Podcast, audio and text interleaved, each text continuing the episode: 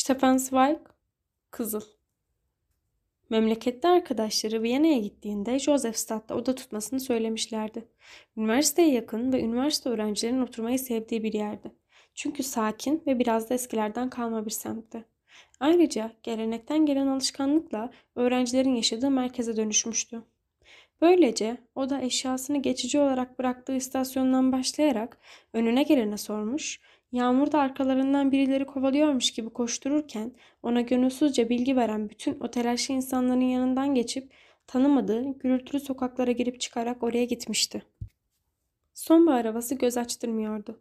İğne gibi batan bir sağanak aralıksız çağıldıyor, boz renge dönüşmüş ağaçların titreşen kurumuş son yapraklarını sürükleyip götürüyor, bütün yağmur oluklarından gümbür gümbür iniyor ve hüzne bürünmüş göğü milyonlarca kurşuni damara ayırıyordu. Rüzgar bazen dalgalanan bir bez gibi yağmuru önüne katıyor, duvarlara doğru şaklatarak savuruyor ve şemsiyeleri kırıyordu. Çok geçmeden sokaklarda ağızlarından dumanlar çıkan atların çektiği, sarsarak giden siyah arabalardan ve yoldan koşarak geçenlerin hızla uzaklaşan tek tük gölgesinden başka bir şey kalmamıştı. Genç üniversite öğrencisi ev ev dolaşıp sayısız merdivene inip çıkarken berbat yağmurdan bir süreliğine kaçabildiği için memnundu. Pek çok oda gezdi ama hiçbirini beğenmedi. Bunun sorumlusu Yağmur ve odaların hepsine kasvetli bir görünüm verip içlerini sağlıksız, boğucu bir havayla dolduran soğuk ve kurşuni ışıktı belki. Yamulmuş, rutubetli merdivenlere çıkarak ulaştığı odalardaki sefaleti ve pisliği görünce içinde bunaltıcı bir duygu uyanmıştı. Yıkık dökük, aşınmış küçük kasaba evlerinin cephelerinin ardına gizlenmiş, büyük hüzünlerin ilk sezgisi gibiydi bu. Genç adam arayışını sürdürürken gitgide umutsuzluğa kaplıyordu. Sonunda seçimini yaptı. Josephstad'ın yukarı kısmında, Gürtel yakınlarında, oldukça eski ama oturaklı ve orta sınıfın huzurunu yansıtan geniş bir binada kendine kalacak bir yer seçti. Basit bir odaydı burası. Aslında istediğinden küçüktü. Ama pencereleri büyük, içinde o sırada yağmurdan hışırdayan ve soğuktan usulca titreyen birkaç ağacın bulunduğu eski dış mahalle avlarından birini açılıyordu. Bu ürkek son birkaç yeşil, Genç adamı memleketinin bahçelerinin tamamen yetmiş anlarına götürüp onu cezbetmişti. Bir de holde zili çaldığı sırada bir kanarya kafesinde ötmeye başlamış, o odayı gezdiği sürece kıvrak namelerle şakımaktan bıkıp usanmamıştı. Delikanlı bunu iyiye yormuş, ayrıca ev sahibesini de sevmişti. Yaşlıca, kederli bir kadındı. Memurluk yapan kocasını kaybettiğini anlatmıştı. Küçük kızıyla birlikte perişan durumdaki tek odada yaşıyordu. Bitişik'te ise varlığı giriş kapısına iliştirilmiş kartvizitinden anlaşılan başka bir üniversite öğrencisi genç kalıyordu. Akşam olmasına birkaç saat kalmıştı. Delikanlı bu süre içinde nicedir özlemini çektiği yabancı kenti aceleyle biraz gezmek istiyordu. Ama rüzgarın kamçıladığı yağmur çok geçmeden hevesini kırmıştı. Bir kahvehaneye girdi. Bilardo masasındaki beyaz topun kırmızı topun peşi sıra koşmasını uzun süre dalgın dalgın izledi. Çevresindeki yabancıların konuşmalarını duydu ve boğazında ağır ağır büyüyüp dile gelmeye çalışan acıtıcı düş kırıklığını yenmeye çalıştı. Sonra sokaklarda bir kez daha dolanmayı denedi. Ancak yağmur çok şiddetliydi. Üzerinden sular aka aka sırılsıklam halde bir lokantaya girdi. Akşam yemeğini canı hiç istemeden hızla yiyip odasına döndü. Şimdi odasında durmuş çevresine bakınıyordu. Birkaç eşya yan yana dayanmış ve unutulmuş gibiydi. Hiçbirinin diğeriyle içsel bir bağı, zarafeti ve enerjisi yoktu. Biri yaklaşacak olsa iç geçiren, öne doğru meyil vermiş iki eski dolap, üzerindeki yıkanmaktan solmuş örtüsüyle bir yatak, loş odanın karanlığında sıkıntılı sıkıntılı sallanan beyaz bir lamba, her yere dökülen eski Viyana tarzı bir soba. Aralarda birkaç tablonun renkli baskısı ve fotoğraflar asılıydı. Birbirleriyle ilgisiz solmuş şeylerdi bunlar. Birbirlerini belki hiç tanımadan yıllardır burada bakışan yüzlerdi. Engebeli döşemeden titreten bir soğuk kabararak yayılıyor. Odanın tam olarak kapanmayan tek penceresi rüzgar ve yağmur cama vurdukça huzursuz edici bir gürültüyle tangırdıyordu. Delikanlı soğuktan titredi. Bu modası geçmiş ıvır zıvır arasında bir yabancıydı. Bu yatakta kimler yatmış, bu koltuklarda kimler dinlenmişti? Şimdi onun solgun çocuk yüzünün korkuyla ve neredeyse ağlamaklı bir ifadeyle ona baktığı aynaya kimler bakmıştı? Oradaki hiçbir şey geçmişi ve yaşanmışlığı çağrıştırmıyordu. Her şey yabancıydı ve delikanlı bu soğuğun kanına işlediğini hissetti. Hemen yatmalı mıydı? Saat dokuzdu. İlk kez yabancı bir yerde uyuyacaktı. Evlerinde muhtemelen herkes Altın sarısı hoş ışığın aydınlığında yuvarlak masanın çevresine oturup sakin bir sohbete dalmıştı. Biliyordu. Sarışın kız kardeş Edith birazdan ayağa kalkıp piyanonun başına geçerdi. Hüzünlü bir sonat ya da ağabeyin isteği doğrultusunda herhangi neşeli bir vals çalardı. Başka zamanlar piyanonun yanında gölgede duran, kız kardeşi yerinden kalkıp ona gönülden iyi geceler dileyinceye kadar sesler eşliğinde düş gören kendisi neredeydi o gün? Hayır, uyuyamazdı henüz. Bu arada aldırttığı bavulun başına gidip zaten birkaç parça olan eşyasını çıkardı. Ailesi her şeyi özenle yerleştirmişti. Delikanlı intizamı bozarken bu işi onun için sevgiyle yapmış olan elleri anımsadı. Kitapların arasında bulduğu bir sürprizle kız kardeşinin fotoğrafıyla sevinçli bir şaşkınlık yaşadı.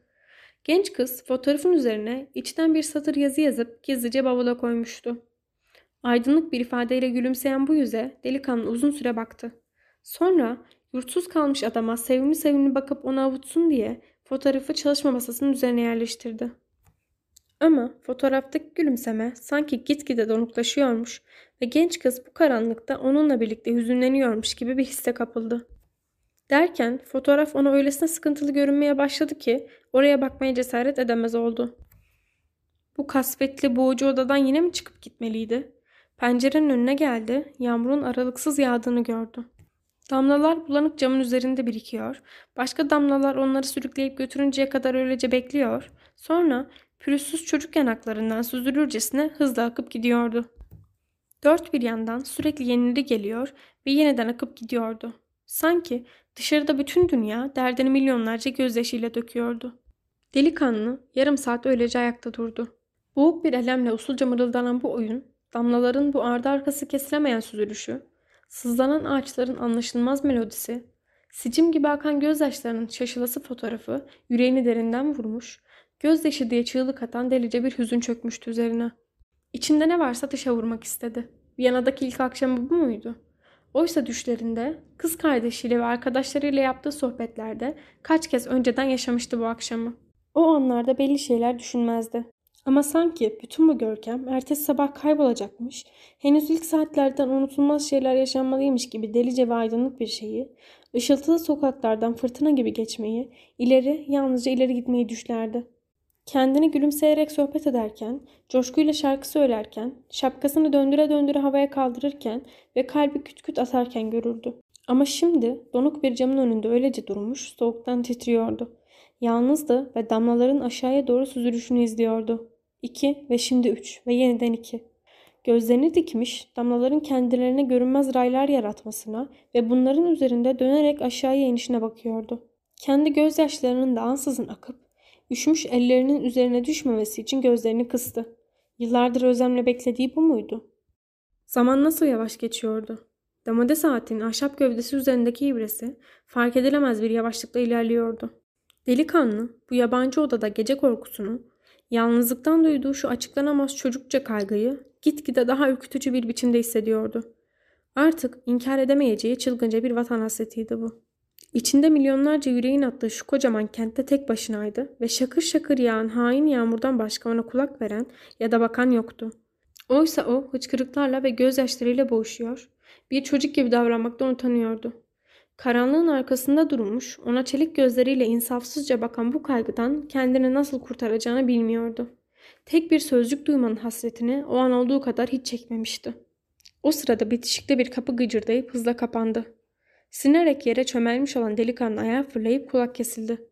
Yan tarafta kalın ama eğitilmiş bir ses bu ışın ayında söylenen bir şarkının yarım bir dörtlüğünü mırıldanıyordu.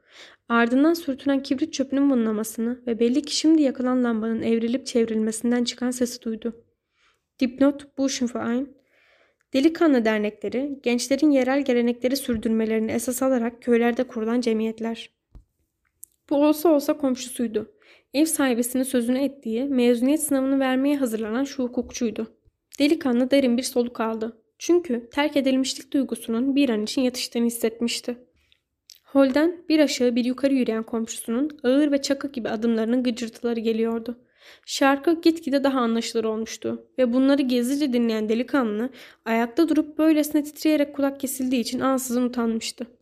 Çıt çıkarmadan usulca masanın başına döndü.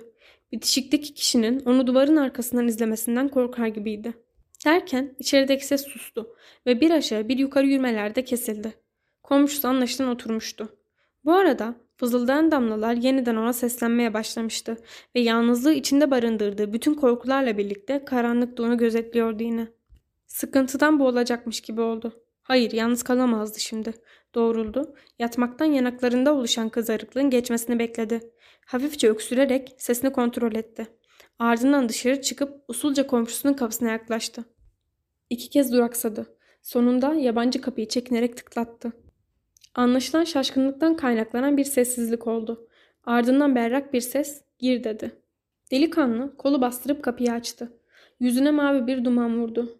Dar oda tamamen duman altı olmuş, bütün eşyalar bu boğucu, cereyanın çalkalandığı sisin içinde bulanıklaşmıştı. Komşusu dimdik ayakta durmuş, kapıdan giren kişiye şaşkınlıkla bakıyordu. Hırkasını ve yeleğini çıkarmıştı. Gömleği yarı açık duruyor, geniş ve kıllı göğsü rahatça görünüyordu. Ayakkabıları yerde iki yana savrulmuştu. İri yarı, köy kabası biriydi. Duruşuyla üniversite öğrencisinden ziyade bir işçiye benziyordu. Kısa saplı şak tütünü piposunu ağzına sokmuştu. Dumanını güçlü bir solukla kapıya kadar üfledi. Delikanlı içeri girip birkaç sözcük kekeledi. Buraya bugün taşındım ve komşunuz olarak sizinle tanışmak istedim. Karşısındaki adam istem dışı bir hareketle bacaklarını bitiştirip çok memnun oldum. Ben avukat Şramek dedi. Bunun üzerine ziyaretçi hatasını tamir etmek üzere telaşla adını söyledi. Bertolt Berger.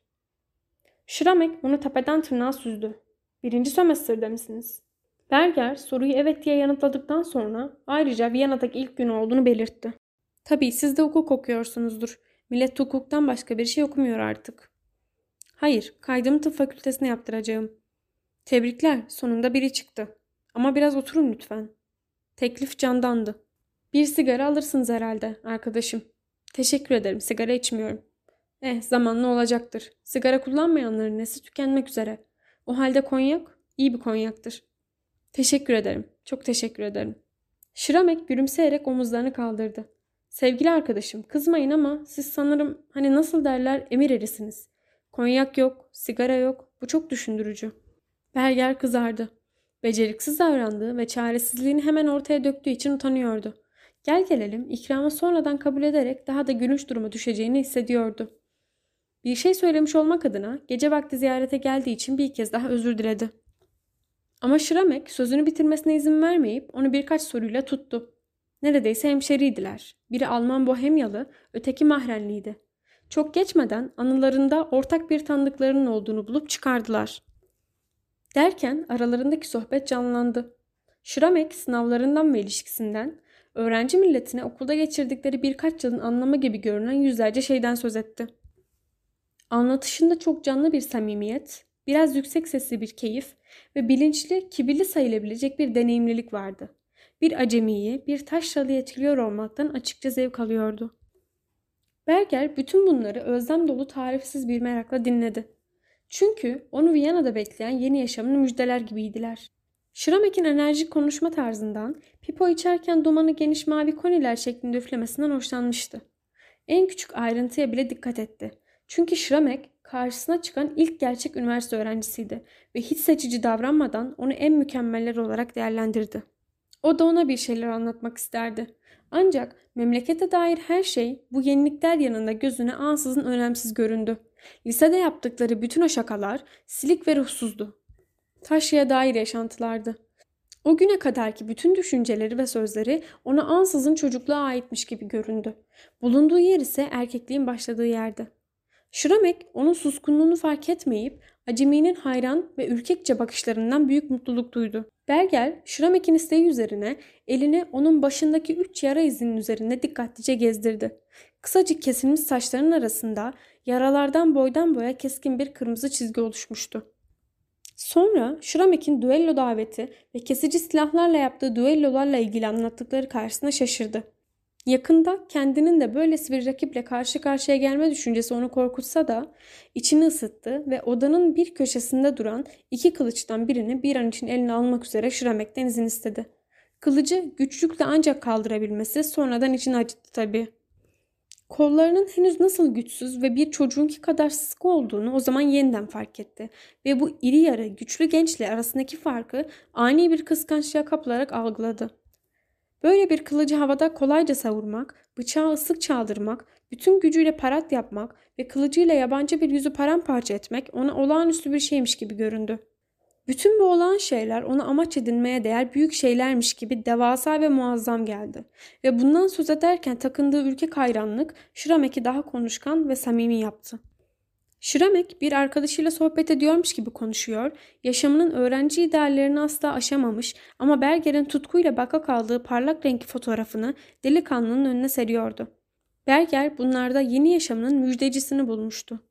Sonunda gece yarısına doğru birbirlerine görüşmek üzere dediler. Şiramek Berger'in elini iştenlikle sıktı. Omzuna vurdu ve yalnızca o yaşlara özgü birdenbire ortaya çıkan dostluk duygusuyla sevimli bir çocuk olduğunu söyledi. Heyecanlı genç de bundan tarifsiz bir mutluluk duydu. Berger bütün bu izlenimlerden sarhoş olmuş halde odasına döndü. Yağmur hala pencereye vuruyor ve her köşeden soğuk fışkırıyor olsa da burası ona artık önceki kadar ıssız ve kasvetli görünmedi. Yüreği bu ışıltılı yabancı şeylerle dolup taşıyor, ilk günden bir arkadaş bulmuş olmaktan tarifsiz bir mutluluk duyuyordu. Gel gelelim çok geçmeden bu duyguya bir hüzün karıştı usulca. İki ayağıyla sımsıkı yere basan bu insanın yanında ne kadar zayıf, ne kadar çocuksu ve okullu olan çocuğu gibi durduğunu hissetti. Arkadaşlarının arasında her zaman en çelimsizi, en nazlısı, en hastalıklısı olmuş, oyunlarda ve afacanlıkta daima onların gerisinde kalmıştı. Ama bundan dolayı ancak bugün acı duyuyordu. Acaba günün birinde şu Şramek gibi güçlü ve özgür biri olabilir miydi? Onun gibi kıvrak ve enerjik konuşabilmek, kas yapmak, yaşamı rastgele yaşamak yerine ona sımsıkı sarılmak için delice bir özlem duydu. Acaba bir gün onun gibi olabilir miydi? Aynadaki ürkek, ince ve sakalsız çocuk yüzüne kuşkuyla baktı ve tek bir kasın bile şişmemiş olduğu bu ince koluyla kılıcı neredeyse kaldıramadığı yeniden aklına geldi. Sırf içerisi karanlık ve soğuk olduğu, çevresinde kimse bulunmadığı için iki saat önce çocuk gibi ağlamanın eşiğine geldiğini anımsadı. İçini usulca korku sardı. Güç, cesaret ve taşkınlık gerektiren bu yabancı kentte, bu yeni yaşamda, bu zayıf, bu çocuksa haliyle ne yapacaktı? Hayır, güçlükle kendini topladı. Tam değerini bulana kadar, arkadaşı gibi güçlü kuvvetli olana kadar mücadele edecekti. Bildiği ne varsa öğrenecekti ondan. Elini kolunu sallayarak yürümeyi, gür ve enerjik sesle konuşmayı öğrenecekti. Kaslarını güçlendirecek, onun gibi bir erkek olacaktı. Hüzünle sevinç, umutla umutsuzluk hızla birbirine karıştı. Hayalleri gitgide daha karmaşıklaştı. Lambadan duman çıkınca saatin geç olduğunu gördü ve hemen aceleyle yattı. Göz açtırmayan sonbahar yağmuru dışarıda gümbürdemeye hala devam ediyordu. Bertolt Berger'in Viyana'daki ilk günü böyle geçmişti. Sonraki günlerde de değişen bir şey olmadı. Yüzünle sevinç, umutla düş kırıklığı sürekli iç içeydi. Belirsiz bir duygu ama daima yabancı olmak ve alışamamak. Delikanlının bağımsızlıktan, üniversite öğrenciliği döneminden, Viyana'dan beklediği o büyük, umulmadık yeni şey bir türlü gerçekleşmiyordu. Bazı güzel şeyler vardı tabii. Hafif sonbahar ışıltısında Schönbrunn, Gloriette'ye çıkan ve o tepeden mükemmel parkların ve imparatorluk saraylarının en heyecan verici manzarasını gözler önüne seren altın sarısına bürünmüş bulvarlar. Ya da sahneledikleri oyunlarıyla ve onca güzel insanı büyüleyici bir biçimde bir araya getirmesiyle tiyatrolar. Gösteriler ve festivaller sırasında sergilenen zarafet. Bazen onca güzel ve ilginç yüzü insanın gözünün önünden geçiren, binlerce vaatle ve çekicilikle ışıldayan caddeler. Ancak delikanlı bunların hepsini yalnızca görüyor, içlerine giremiyordu. Bu açılmış bir kitabı hırsla okumaya benziyordu ama doğrudan bir sohbetin, bir olayın içinde yer alamıyordu. Bu yeni dünyanın içine nüfuz etmeyi yalnızca bir kez hemen ilk günlerde denedi. Viyana'da akrabaları vardı. Nezi insanlardı. Berger ziyaretlerine gitti. Onlar da onu sofralarına davet ettiler. Onu çok güler yüzlü davrandılar. Hemen hemen aynı yaşlardaki kuzenleri de çok nazikti. Gel gelelim delikanlı onların bu davette yalnızca bir görevlerini yerine getirdiklerini fazlasıyla hissetti. Belli etmemeye çalıştıkları acıyan bir gülümsemeyle bakışlarının takım elbisesine çevrildiğini duyumsadı. Taşra usulü şıklığından ve kuzenlerinin özgüvenli duruşlarıyla kıyaslandığında mutlaka hazin olan ürkekliğinden utandı ve onlarla vedalaşırken rahat bir soluk aldı ve oraya bir daha hiç gitmedi. Böylece her şey onu döndürüp ilk akşam kurduğu ve kendini neredeyse çocukçu bir tutkuyla kaptırdığı dostluğuna doğru itti. Kendini bu güçlü ve sağlıklı insana bütünüyle açtı. O da onun aşırı coşkulu sevgisini kabul edip vurdum duymaz insanların her zaman hazırda bekleyen candanlığıyla karşılık verdi yalnızca. Şramek hemen birkaç gün sonra duyunca sevinçten yüzü kızaran Berger'e birbirlerine sen diye hitap etmelerini önerdi. Ama delikanlının arkadaşının üstünlüğüne karşı duyduğu saygı öylesine olağanüstüydü ki yeni hitap şekline uzun bir süre beceriksizce ve ürkekçe yaklaştı. Birlikte bir yere gittiklerinde Şramek'e çoğu zaman gizlice yandan bakıyordu. Onun muazzam bir özgüvenle nasıl yürüdüğünü ve her güzel kıza nasıl rahatça sokulabildiğini öğrenmek istiyordu. Onun tatsız yönlerini bile beğeniyordu.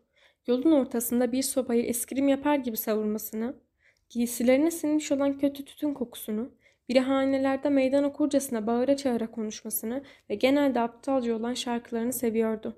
Şramek'in kızlarla, rakipleriyle ve maçlarla ilgili anlattığı en önemsiz hikayelerini bile saatlerce dinleyebiliyordu. Onu ilgilendirmeyen bütün bu konular bile farkında olmadan gözünde önem kazanmıştı. Bunlar onu heyecanlandırıyordu. Çünkü ona gerçek ve asıl yaşam gibi görünüyorlardı ve benzeri şeyler yaşayabilme arzusuyla yanıp tutuşuyordu. Şramek'in onu bir gün böyle bir maceranın için sürükleyeceğini içten içe umuyordu. Gel gelelim Şramek'in onu önemli konularda devre dışı bırakmak gibi garip bir tarzı vardı. Anlaşılan bu çocuksu ve sakalsız yüzü yeterince etkili bulmuyordu. Çünkü arkadaşlarına giderken onu yanında götürdüğü ender oluyordu. Genelde yalnızca bir kafede ya da evde buluşuyorlardı ve bu her seferinde Berger'in girişimiyle gerçekleşiyordu. Berger bu durumu kısa bir süre sonra fark etmişti. Ve bu yüzden gizliden gizliye dertleniyordu. Onun arkadaşlığında çok genç insanların arasında kurulan bütün arkadaşlıklarda olduğu üzere sevgiye dair bir şeyler vardı. Çılgınca bir tutku ve de sessiz bir kıskançlık. Şramek'in yeni tanıştığı alabildiğine aklı kıt ve önemsiz insanlara ona davrandığı gibi camdan, hatta çoğu zaman daha bıçkın yaklaştığını fark ettiğinde içini tabii söze dökmeye cesaret edemediği bir öfke sarıyordu. İşte o zaman kendini ona ne kadar adarsa adasın, birbirlerini tanıdıkları birkaç haftadan beri Şramek'in ona ilk akşamkinden tek bir adım bile daha yakın olmadığını hissediyordu. O, Şramek'i meselelerine coşkulu bir ilgi gösterirken, onunkilerin Şramek'in umurunda bile olmamasına, ona içten bir selamdan fazlasını çok görmesine, ardından hemen kendi konularını anlatmasına ve Berger biraz kendininkilerden söz edecek olsa onu pek dinlememesine sinirleniyordu. Ve en acısı Şramek'in onu ciddiye almadığını Berger her sözcükten anlıyordu. Ona seslenme şekli bile yeterdi. Şramek ona başlarda Bertolt demiş, sonra çocuk diye seslenmeye başlamıştı. Bu kulağa sevimli ve içten gelse de sürekli canını acıtıyordu. Çünkü içinde yıllardır kabuk bağlamadan kanayan bir yarasına daima çocuk yerine konmuş olmasına dokunuyordu. İçine yıllardır ukde olmuştu bu. Okulda kız gibiydi. Herkese çok narinmiş gibi görünürdü. Çok da ürkekti. Şimdi de adam olması gerekirken çocuğa benziyordu. Pısırık davranışları, heyecanı yüzünden alganlıkları vardı. Üniversite öğrencisi olduğuna kimse inanmak istemiyordu. Evet, 18 yaşını tam doldurmamıştı. Ama çocuksu bir havası olduğuna göre çok daha küçük gösteriyor olmalıydı. Şramek'in sırf dış görünüşü nedeniyle arkadaşlarının yanında ondan utandığı kuşkusu kafasında gitgide yer ediyordu. Bir akşam bundan iyice emin oldu. Kentte uzun süre dolanıp durmuş, insanlarla dolup taşan caddelerde yine yapayalnızlığının acısını duymuştu. Bu duygular içinde biraz hoşbeş etmek için Şramek'in odasına girdi. Şramek onu oturduğu kanepeden kalkmadan içtenlikle karşıladı. Masanın üzerinde öğrenci birliği kasketi duruyordu. Kıpkırmızıydı. Berger'in gözünü alıyordu. Şramek'in grubuna girebilmek Berger'in en çok istediği şey, en gizli arzusuydu. Orada acıyla eksikliğini hissettiği her şeye sahip olurdu. Tanıdığı insanlarla birlikte olurdu. Bir yuvada olurdu. Arzuladığı gibi güçlü, erkeksi, adam gibi adam olurdu. Şramek'in teklifini haftalardır bekliyordu. Defalarca gizli ve dikkatli ama duymazlıktan gelinen imalarda bulunmuştu. Şimdi bu kasket gözünü alıyordu. Canlı bir alev gibi masanın üzerinde titriyordu adeta. Parıldıyor ve hararetle yanıyor. Berger'in aklını başından alıyordu. Bu konuyu açmak zorundaydı artık. Yarın meyhaneye gidecek misin? Elbette dedi Şiramek hemen canlanarak. Müthiş eğleneceğiz. Aramıza üç yeni tilki katılacak. Gerçekten çakı gibi herifler. İkinci başkan olarak orada bulunmak zorundayım. Müthiş olacak. Beni perşembe günü saat 2'den önce uyandırma. Eve ancak sabah dönebiliriz çünkü. Ben de müthiş eğlenceli olacağını düşünüyorum dedi Berger. Bekledi. Şiramek sesini çıkarmadı. Konuşmaya devam etmenin ne yararı vardı? Ama masanın üzerindeki kasket Cezbediyordu onu. Kıpkırmızıydı, ateş kırmızısıydı. Kan gibi parlıyordu. Şey, diyorum ki acaba beni de oraya sokamaz mısın? Yani yanında götüremez misin? Biliyor musun orayı bir kez görmeyi çok isterim. Aa evet gel bir gün. Yarın olmaz elbette. Bir gün gel bak ama misafir olarak tabii. Gerçi beğenmeyeceksin çocuk. Çünkü vahşi bir yerdir ama madem istiyorsun. Berger boğazının tıkanmaya başladığını hissetti. Şu kasketi, şu cezbedici düşü ansızın sisler arasından görür gibi oldu. Gözyaşı mıydı bunlar? Ağzından çılgınca ve yutkunarak çıkıverdi. Neden beğenmeyeyim ki? Sen beni ne sanıyorsun? Çocuk muyum ben? Sesinde ve vurgusunda bir şey olmalıydı. Çünkü Şramek yerinden fırladı. Bu kez gerçekten çok içten bir tavırla Berger'e yaklaşıp omzuna vurdu. Hayır ama gücenme şimdi çocuk. Öyle demek istemedim. Ama seni tanıyorsam eğer böyle şeyler pek sana göre değil. Sen bu ortamlar için fazla kibar, edepli ve terbiyelisin. Orası paldır küldür olmayı, sırf içki içişinden bile olsa ötekilerin hürmet ettiği bir herif olmayı gerektiriyor. Şu sıralar okulun konferans salonunda sürekli yaşandığı gibi kendini bir içki aleminde ya da bir dalaşın ortasına düşünebiliyor musun? Hayır değil mi? Bu bir facia değil ama bu ortamlara uymuyorsun işte. Hayır, uymuyordu. Şıramek'in bu konuda haklı olduğunu hissediyordu. Peki nereye uyardı? Yaşam ne yapacaktı onu? Kestiremiyordu. Açık konuştuğu için Şiramek'e kızmalı mı yoksa minnet mi duymalıydı? Şiramek bir dakika sonra konuyu unutmuş, gevezeliğe yine devam ediyordu. Ama herkesin onu hor gördüğü düşüncesi ötekinin içini kemirdikçe kemiriyordu. Masanın üzerindeki kırmızı kasket ona adeta gözlerini dikmiş haince bakıyordu. O akşam orada fazla kalmayıp odasına döndü. Oturup ellerini masaya yasladı. Saat gece yarısını epeyce geçene kadar hiç kıpırdamadan gözlerini lambaya dikti. Bertolt Berger ertesi gün akılsızca bir iş yaptı. Şiramek'in onu hor gördüğü, ona ötlek ve çocuk gözüyle baktığı içine öylesine işlemişti ki bütün gece uyuyamamış, cesaretsiz olmadığını onlara kanıtlamaya karar vermişti. Bir kavgaya, bir düelloya girişecek, korkak olmadığını ona gösterecekti. Ama başaramadı. Şiramek'le görüşmeleri sırasında yaptıkları konuşmalardan böyle şeylere nasıl başlanması gerektiğini öğrenmişti. Yemeklerini yediği banyo lokantasının küçük ve basit salonunda Karşısında her gün öğrenci birliğine üye birkaç üniversite öğrencisi otururdu. Onlarla dalaşmak zor değildi. Çünkü asla başka şeylerden konuşmazlardı. Akılları, fikirleri, onur kırılması dedikleri meseleydi. Berger masalarının önünden geçerken bilinçli olarak sürtünüp sandalyelerden birini devirdi. Özür dilemeden sakince yürümeye devam etti. Kalbi gümbür diyordu. Arkasından tehdit dolu bir ses yükseldi. Dikkatli olsanıza. Başkasına kahyalık taslayın. Küstaha bak. Berger bunun üzerine geri döndü. Kendi kartını verip kart istedi. Bu sırada elinin titrememesine sevindi. Her şey bir saniye içinde olup bitmişti. Gururla dışarı çıkarken masadan gülüşmeler ve içlerinden birinin eğlenerek ''Bak şu çelim size'' dediğini duydu. İşte bu gururunu kırdı. Kendini eve attı. Ateş gibi yanan yanaklarla ve sevinçten kekeleyerek Şramek'in odasına baskın yaptı. Yataktan henüz kalkmış olan arkadaşına her şeyi anlattı. Tabii duyduğu son sözü ve sandalyeyi kasten devirdiğini kendine sakladı. Şramek elbette onun düello yardımcısı olacaktı. Şramek'in omzuna vurup çakı gibi bir herif olmasından dolayı onu tebrik edeceğini umuyordu. Ama o kartvizite bakıp düşüncelere daldı. Dişlerinin arasından tıslayıp kızgın bir ifadeyle ''Bula bula bunu mu buldun?'' dedi. Kütük gibi güçlü kuvvetli bir heriftir. En iyi eskrimcilerimizden biridir. Seni parçalar, bitirir. Berger ürkmedi. Onu yerden toplayacak olmalarını doğal karşılıyordu. Çünkü eline kılıç almamıştı henüz. Yüzüne yiyeceği ağır darbe için adeta seviniyordu. Ama onu rahatsız eden Şiramek'in tavrıydı. Elinde kartvizitle bir aşağı bir yukarı yürüyüp bu iş kolay olmayacak, küstaha bak demişti değil mi demesiydi. Şremek sonunda tamamen giyindi ve Berger'e şöyle dedi. Şimdi hemen bizim birliğe gidip sana başka bir rakip bulacağım. Üzülme, bu meseleyi halledeceğim.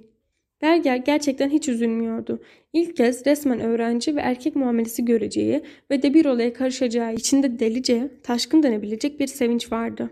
Eklemlerinde ansızın bir güç hissetti sanki. Kılıcı kaldırıp hızla döndürürken hızla bir yere vurma arzusu duyar gibi oldu.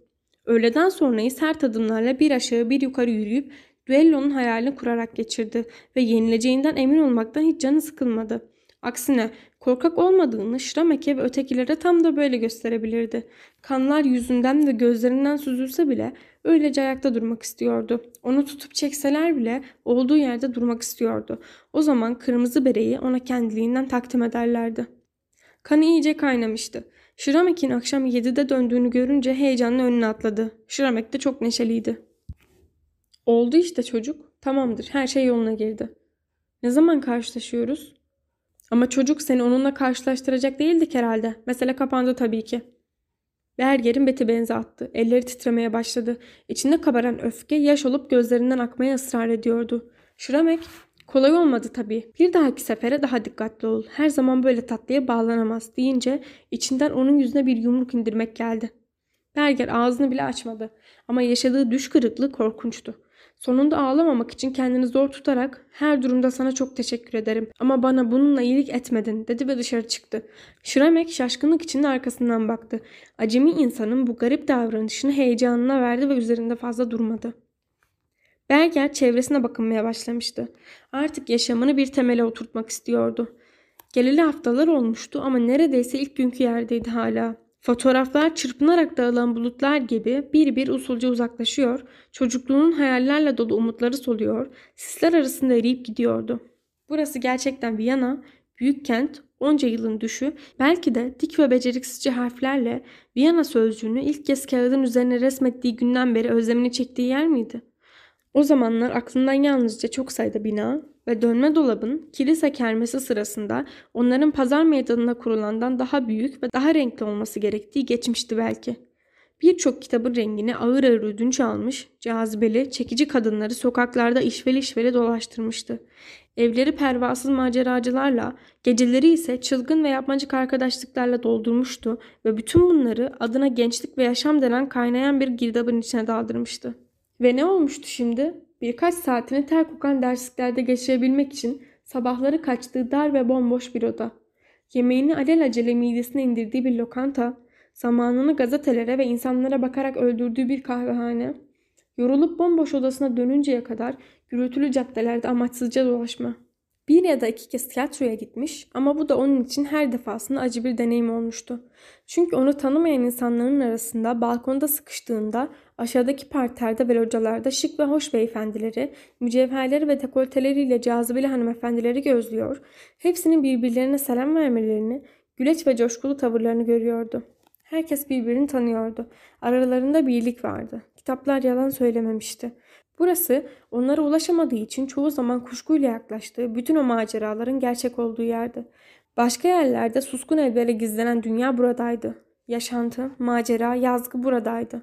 Burada birçok kademenin yaşamın yaldızlı ışıltısına doğru indiğini hissediyordu. Ama o orada öylece duruyor, izliyor ve içeri giremiyordu. Çocukluğu bu dünyayı doğru görmüştü gerçekten. Buradaki renkli ve ışıltılı dönme dolap memleketinden daha büyüktü. Müziği daha yüksek perdedendi ve daha cümbüşlüydü. Hızı daha delice, daha nefes kesiciydi.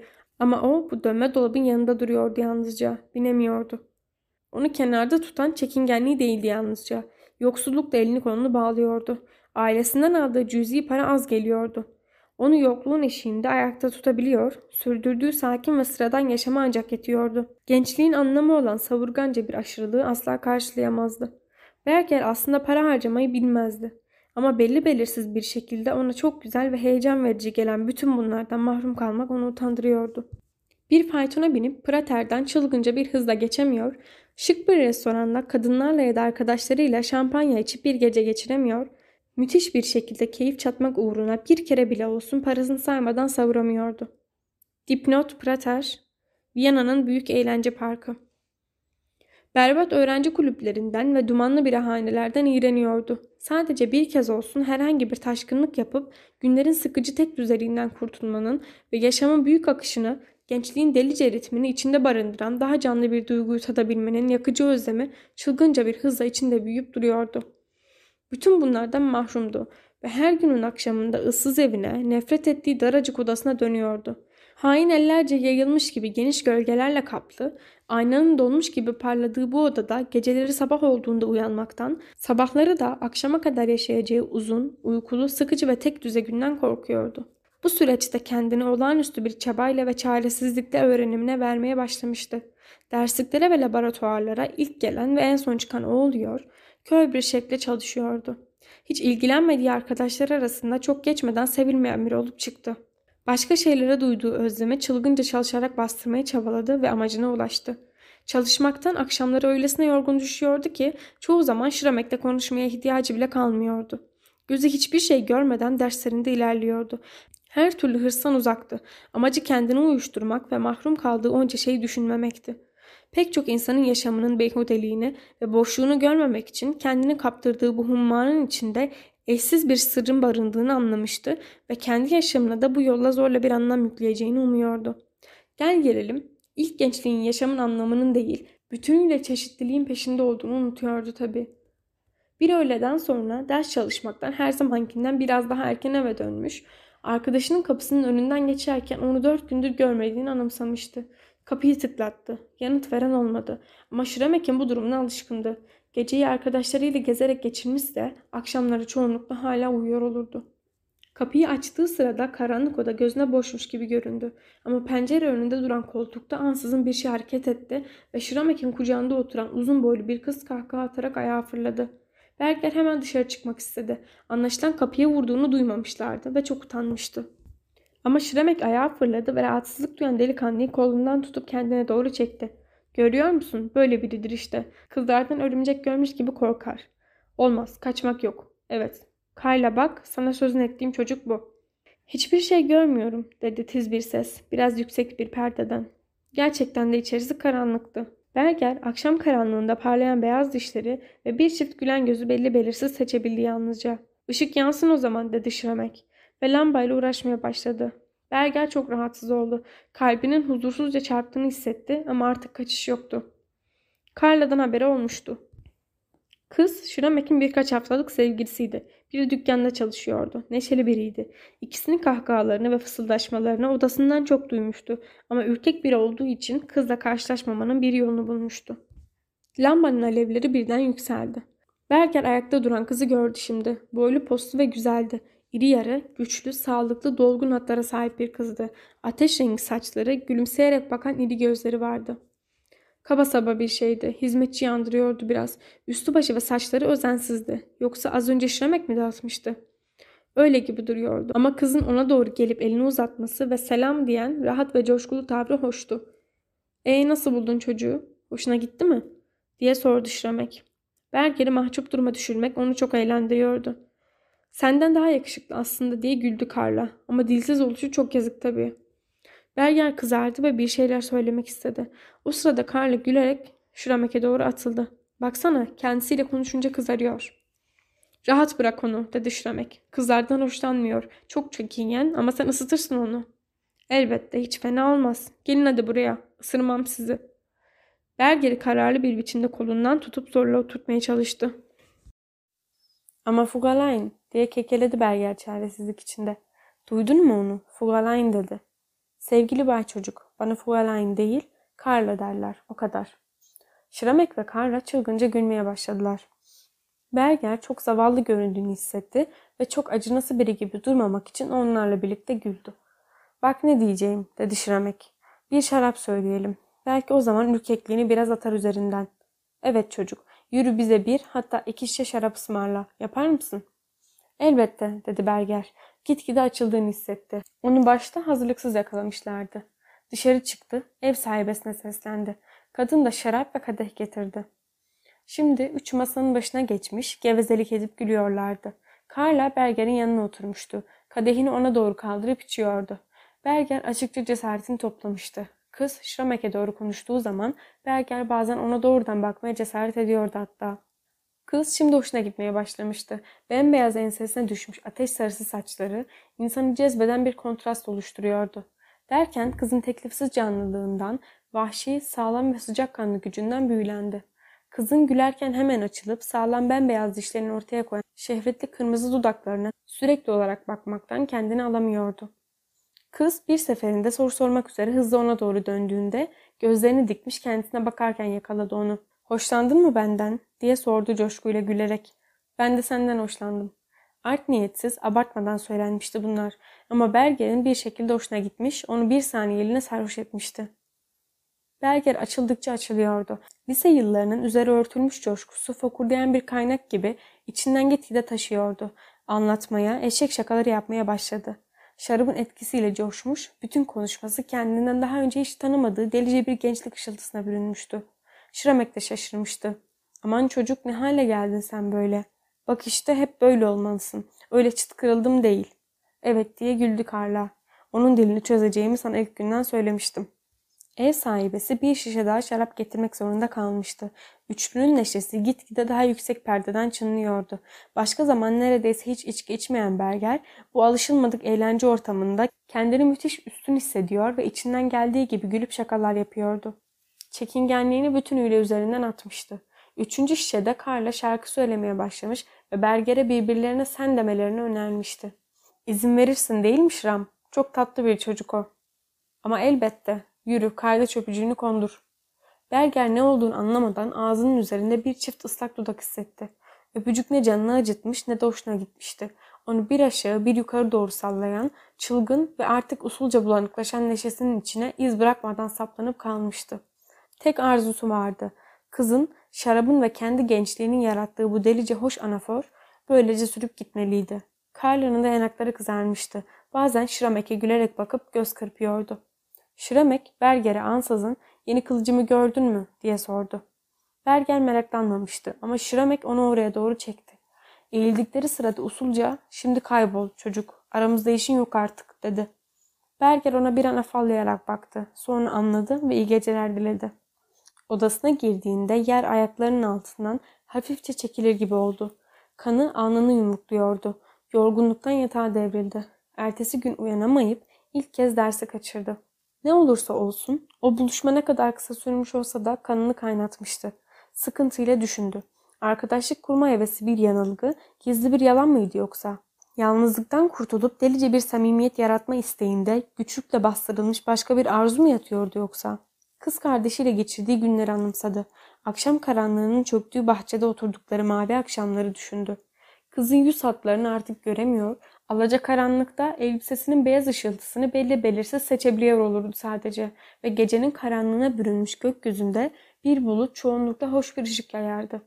Tatlı sözler söyleyen o ses, usulca ve gümüş gibi çoğu zaman gülümsemekten pırıl pırıl parlayarak ardından yine şefkat dolu bir ahenkle karanlığın içinden çıka geldiğinde bu musiki yüreğine tatlı bir rüzgar ya da uysal bir kuş gibi konduğunda Berger'i o günlerde böylesine bahtiyar eden şey neydi acaba? Gerçekten sadece kardeşçe güven miydi? Yoksa içinde çok derinlerde bir yerde ve ihtirassız bir dostlukla soğumuş olan kadına dair bir has, dişiye hissedilen olabildiğince ince, olabildiğince hoş bir duygu mu gizliydi?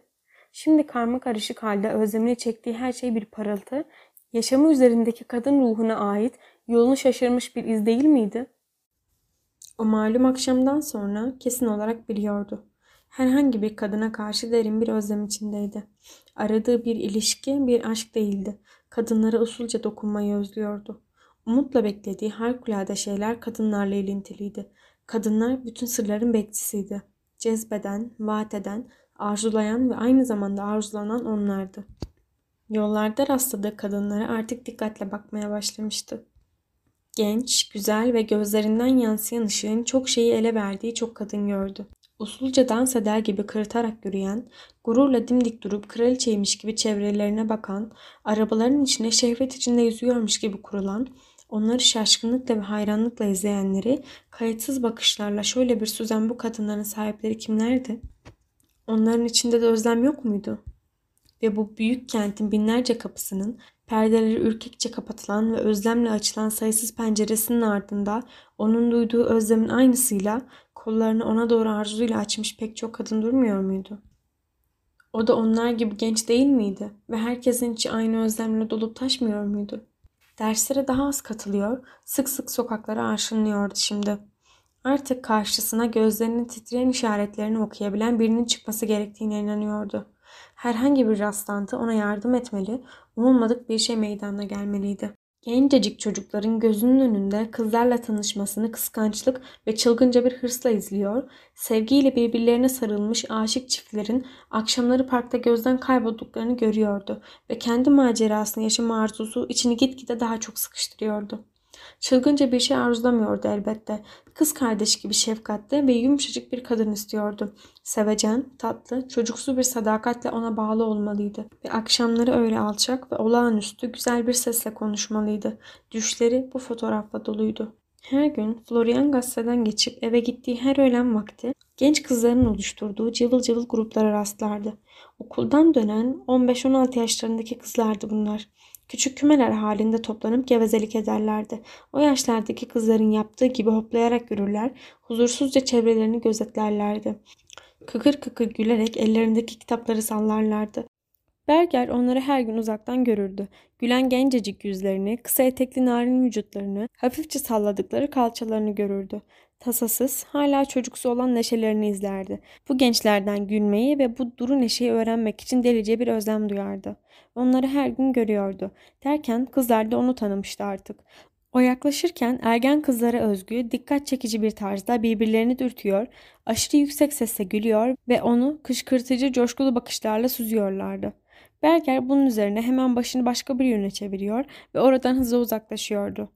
Kızlar çekingenlikten aklının karıştığını ve kızarıp bakışlarını onlardan kaçırdığını fark edince günden güne pervasızlaşmışlardı. Oysa Berger bir gün olsun cesaretini toplayıp onlarla konuşamamıştı. Kızlar ondan daha delikanlı, daha erkek değiller miydi? Ürkek utangaçlığı içinde aklı karışmış çocuksu bir kıza benzemiyor muydu? Kız kardeşinin memleketteyken ona birkaç yıl önce yaptığı bir şaka yanımsadı. Onu gizlice kız gibi giydirmiş ve ansızın kız arkadaşlarının arasına sokmuştu. Kızlar onu önce tanıyamamış ama sonradan coşup yüzlerce espriyle çevresini sarmışlardı. O zamanlar henüz çocuk yaşta olan Berger kıpkırmızı kesilip öylece durmuş, gözlerini açmaya, kızların koşup getirdiği aynaya bakmaya cesaret edememişti. Henüz o yıllarda çekingen ve korkaktı ama o zamanlar çocuktu daha. Şimdi artık bir adam sayılırdı. Ancak gülen bakışlara katlanmayı bile bilmiyordu henüz. Yaşamın gerektirdiği gibi güçlü ve acımasız olmayı bilmiyordu. Neden da ötekiler gibi olamıyordu? Gerçekten değersiz, gerçekten çocuk muydu? Vaktiyle kız kılığına girip o gülen coşkulu kızların ortasında durması ve başını kaldırmaya cesaret edemeyişi sürekli aklına geliyordu. O günden sonra o kızlar nerelere gelmişti? Öpüşmeyi ve aşkı öğrenmişlerdi. Uzun elbiseler giyiyorlardı. Bazısının kocası ve çocuğu vardı. Hepsi de eskinin odalarından ve çocukluktan çıkıp hayatın içine dalmıştı. Sadece o hala aynı yerde öylece duruyordu. Erkekten çok kıza benziyordu. Terk edilmiş, odada kalmış kızaran bir çocuktu. Ne yapacağını bilemez halde gözlerini yere dikmişti. Başını kaldırıp bakmaya cesareti yoktu. Bir gün Ocak ayının sonlarına doğru yine Şuramek'in odasına gitmişti. Sokaklarda tek başına dolaşmaktan, usulca cezbeden bir şehvet duymaya başladığından beri oraya daha az gider olmuştu. Hava berbattı. Son birkaç gündür yağan karlar erimişti ama rüzgar keskinliğini ve şiddetini sürdürüyor, sokakların sadece ona bırakılmasını istiyordu. Gözlerini yitirmiş gibi dik dik yere bakan kurşuni gökyüzünden bulutlar hızla geçiyordu. İnsanın tenine bu sarkıtları gibi işleyen sert bir yağmur başlamıştı. Şiramek ona doğru düzgün selam bile vermedi. İşleri istediği gibi yolunda gitmediğinde her zaman saygısız ve kaba olurdu. Burasını içiyor, huzursuzca bir aşağı bir yukarı yürüyordu. Bazen sanki bir şey soracakmış gibi bir an dönüyor, lanet iş diye dişlerinin arasından homurdanıyordu. Berger sessizce oturuyordu. Şiramek'e neler olduğunu sormaya cesareti yoktu. Şiramek zaten anlatırdı, biliyordu bunu. Sonunda patladı zaten. Baksana şu berbat havaya. Bir bu eksikti. Aptalca işler yüzünden koşup duracağım şimdi. Yine öfkeyle bir aşağı bir yukarı koşup durmaya başlamıştı. Elindeki cetveli savurarak ıslık çalan çizgiler çiziyordu havaya. Berger şimdi dikkatlice ne oldu diye sordu. Şu zevzek dernekteki çırağım önceki gün iki herife hakaret etmiş. Bugün saat dörtte başlıyor ve yarın yine var. Bense 8 gün sonra sınavlara gireceğim. Gerçekten kendi işlerimle uğraşacaktım. Bir de öyle kişileri seçmiş ki o salağı, o akılsızı kesin gebertecekler. Sınavları veremezsem her şey biter. Okul çocuğu gibi oturup beklemek zorunda kalırım. Böyle zamanlarda sağa sola sataşmamak gerekir. Berger sesini çıkarmadı. İnsanı çeken değersiz, yaldız etkisi yaratan pırıltının ardındaki bütün o düelloların ahmaklığını anlaması uzun sürmemişti. Gittiği meyhanede sarhoş öğrencileri eğlencenin ve merasimin ardından sabaha karşı renkleri atmış, yüzleri kül gibi olmuş halde gördüğünden ve bir düello sırasında daracık kirli bir odada bulunduğundan beri bu işler yapılırken takınılan ciddiyete sadece içinden gülüyordu artık ve bu olayları karşı duyduğu ilgiyi o günden sonra bütünüyle yitirmişti. Bunu Şramek'e söylemeye cesaret edememişti elbette çünkü bu işler onun kanına işlemişti. Şimdi ikisi de kendi düşüncelerine dalmış, konuşmadan öylece oturuyorlardı. Dışarıda ise rüzgarın uğultusu gitgide artıyordu. O sırada zil çaldı. Arkasından kapıya vuruldu. Karla içeri girdi. Başındaki şapkası kaymış, gülen yüzüne ıslanmış saç tutamları düşmüştü. Güzel görünüyorum değil mi? Selam. Şiramek'in yanına gidip onu öptü. Şiramek keyifsiz bir tavırla geri çekildi. Ceketimi seni ıslatacağından mı korkuyorsun salak? Sonra Berger'i gördü. Selam çocuk. Ceketini çıkarıp kanepeye doğru fırlattı. Kimse konuşmuyordu. Berger bir şekilde rahatsız olmuştu. Kadehlerini kardeşlik için kaldırdıkları akşamdan beri Carla ile birkaç kez daha aynı ortamı paylaşmıştı. Ancak eski dostane rahatlığına bir daha dönememişti. O tarihten beri yaşamını kaplayan erotik sıcak dalga onu huzursuz ediyor, kadınların yanında heyecanlanmasına yol açıyordu. Bu zaafından neredeyse korkar olmuştu. Şiramek de konuşmuyordu. Keyifsizdi, sınavları ve tatsız olay aklından çıkmıyordu. Suskunlukları rahatsızlık verecek kadar uzamıştı. Karya'nın bakışlarında epeyce kızgınlık vardı şimdi. Sanırım beyefendiye uygun bir zamanda gelmedim. Demek ki sizin gözleriniz açık nasıl uyuduğunuzu görmek için işimden öğleden sonra izin almışım. Çok tatlısınız. Bunu söylemeden ne demeyeceğim. Şiremek ayağa kalktı ve kışlık ceketini aldı. Yavrum sen ne zaman gelsen bana uygundur. Bunu biliyorsun. Ama şu an değil. Saat üç buçuk. Çıkmak zorundayım. Fix saat dörtte Ottakring'de dövüşecek. Dipnot Ottakring, Viyana'nın merkez ilçelerinden biri. Hak etmiş o arsız. Herkese karşı çok küstah davranıyor. Gidiyorsun yani. Sen gidince ben ne olacağım peki? Bu havada sokaklarda mı dolanıp duracağım? Saat ancak 7'de dönebilirim yavrum. Burada kalabilirsin. Ne yapayım burada? Uyuyayım mı? Teşekkürler. Ben o işi dün akşamdan bu sabah 7'ye kadar yaptım. Beni de götür. Fix'i nasıl parçaladıklarını izlemek istiyorum. Nereden çıkardın? Olmaz öyle şey. Tanrı aşkına, o zaman ben de burada durup seni beklerim. Çocuk da benimle kalır. Öyle değil mi çocuk? Berger ne diyeceğini bilemedi.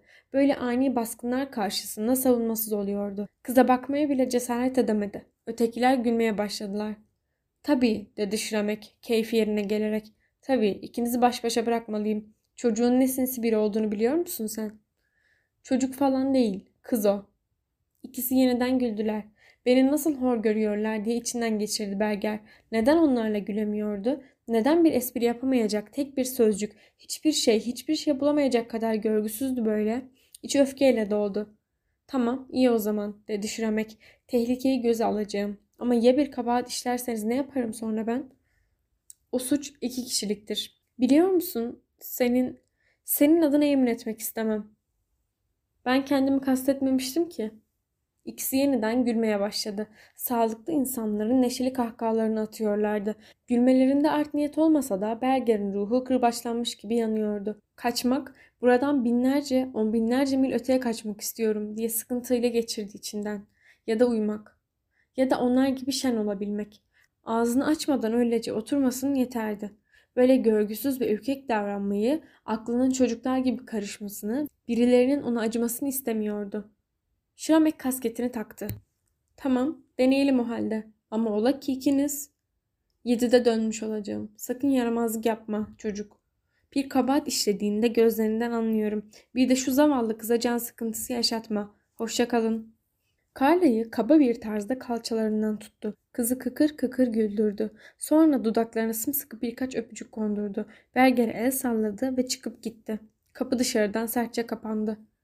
Berger ve Carla şimdi baş başaydı. Sokakta rüzgar yağmurla dans ediyor. Arada sırada da bir şey sanki ortadan ikiye ayrılıyormuş gibi sobanın içinden çatırtılar geliyordu. O da gitgide daha derin bir sessizliğe bürünüyor, yan taraftaki sarkaçlı saatin hafif soluğu duyulabiliyordu. Berger sanki uyur gibi oturuyordu. Kızın gülümseyerek ona baktığını, başını kaldırmadan hissediyordu. Saçlarına hafifçe dokunup sonra ayaklarına doğru inen bu bakışı elektrikli bir karıncalanma misali duyumsuyor, boğulacak gibi oluyordu. Kız bacaklarını üst üste atmış bekliyordu. Derken öne doğru eğildi. Usulca gülümsedi ve sessizliğin içine ansızın çocuk diye seslendi. Korkuyor musun? Gerçekten öyleydi. Kız nereden biliyordu bunu? Berger'in hissettiği korkuydu. Sadece korku. Çocukça, aptalca bir korku. Ama kendini zorlayarak korku mu diye sordu. Kimden korkacakmışım? Senden mi yoksa? Sesi istemeden kabaca çıkmıştı. Sessizlik odanın içinde yeniden titreşerek dolaşmaya başladı. Carla ayağa kalktı. Önce elbisesine çeki düzen verdi. Sonra aynanın karşısına geçip dağılmış saçlarını düzeltti ve gözlerinin güldüğünü fark etti. Ardından yarım bir dönüş yaptı. Doğrusunu istersen feci derecede ot gibi birisin çocuk. Bana bir şeyler anlatsana. Berger'in kıza ve görgüsüzlüğünden dolayı kendine karşı duyduğu öfke gitgide büyüyordu. Yine sert bir yanıt vermeye hazırlanıyordu ki kız ona sevimli ve samimi bir tarzda yaklaştı.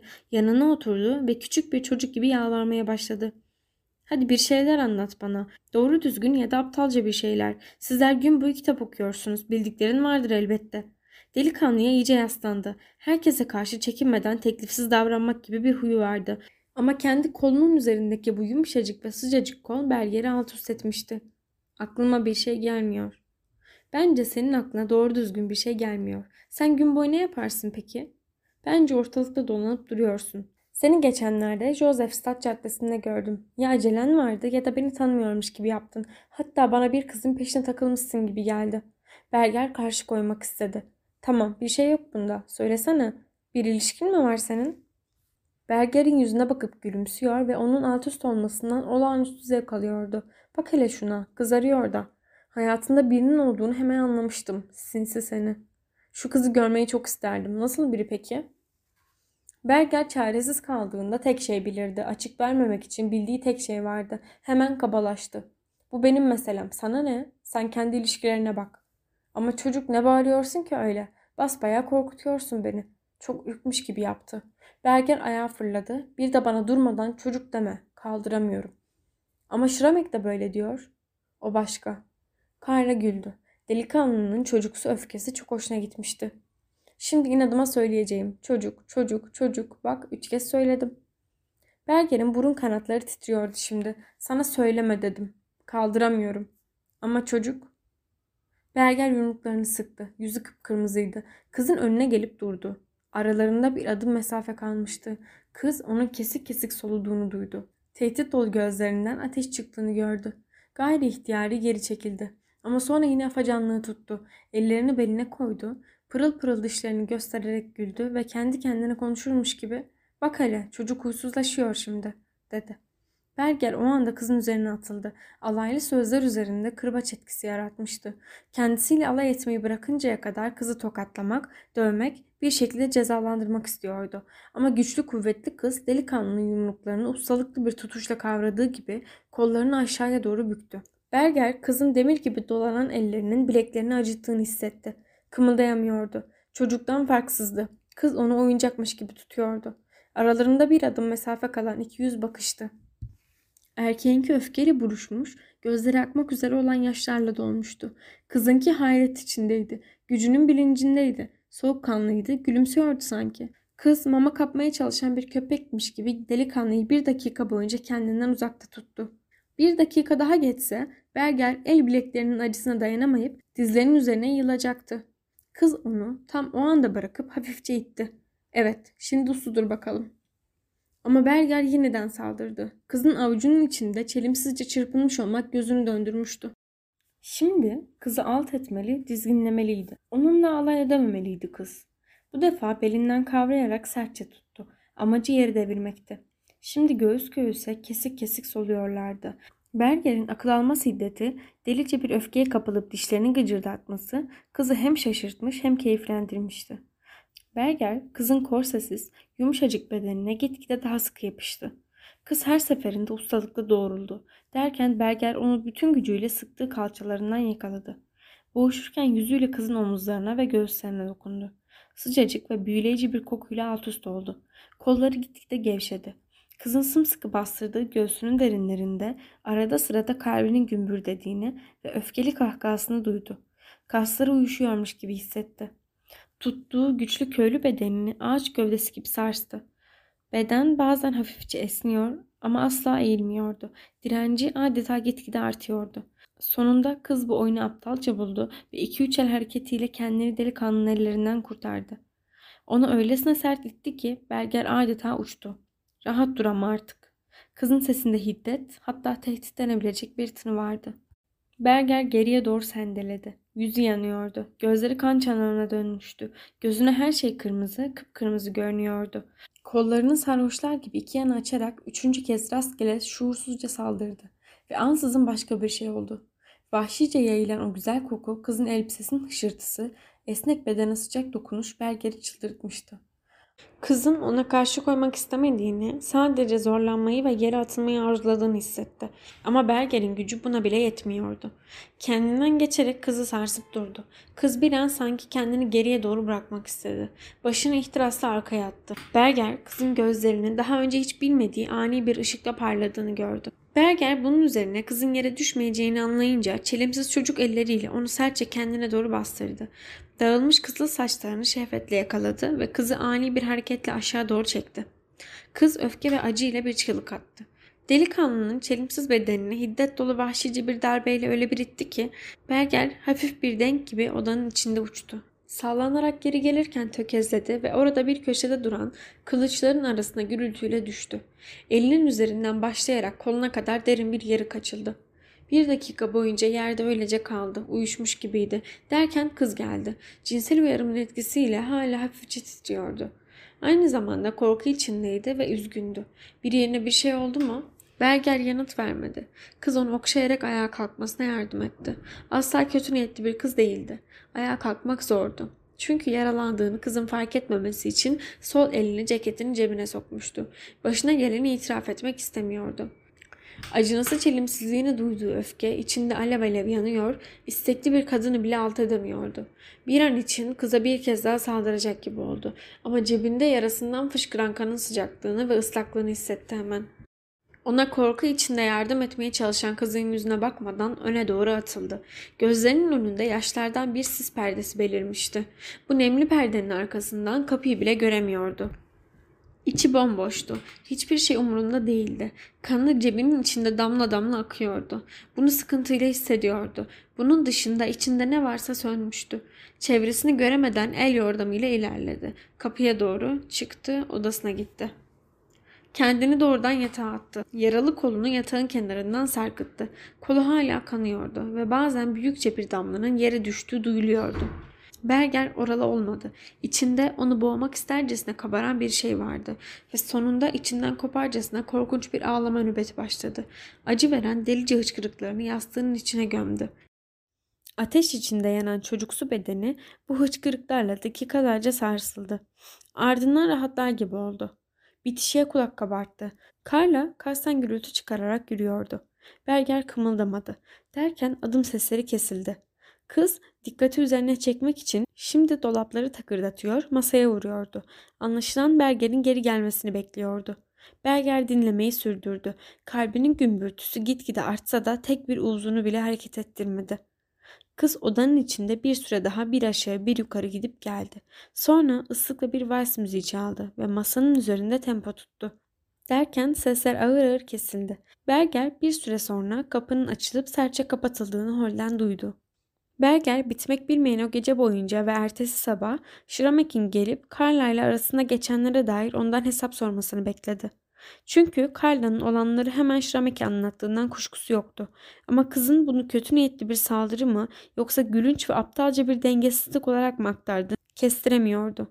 Bütün gece Schrammek'e vereceği yanıtı düşünüp taşındı. Hayalinde uzun konuşmalar yaptı ve vereceği karşılıkları hazırladı bir çıkış yolu bulamaması durumunda tartışmayı sert bir şekilde kesmesini sağlayacak belli hareketler de tasarladı.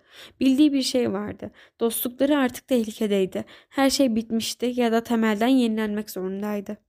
Ama boş yere bekledi. Şramek ne o gün ne de sonraki günler geldi. Bunda bir tuhaflık yoktu. Çünkü Şramek diğer zamanlarda da ondan bir iyilik beklediği ya da anlatıp kurtulmak istediği şeyler olduğunda kapısını çalardı sadece.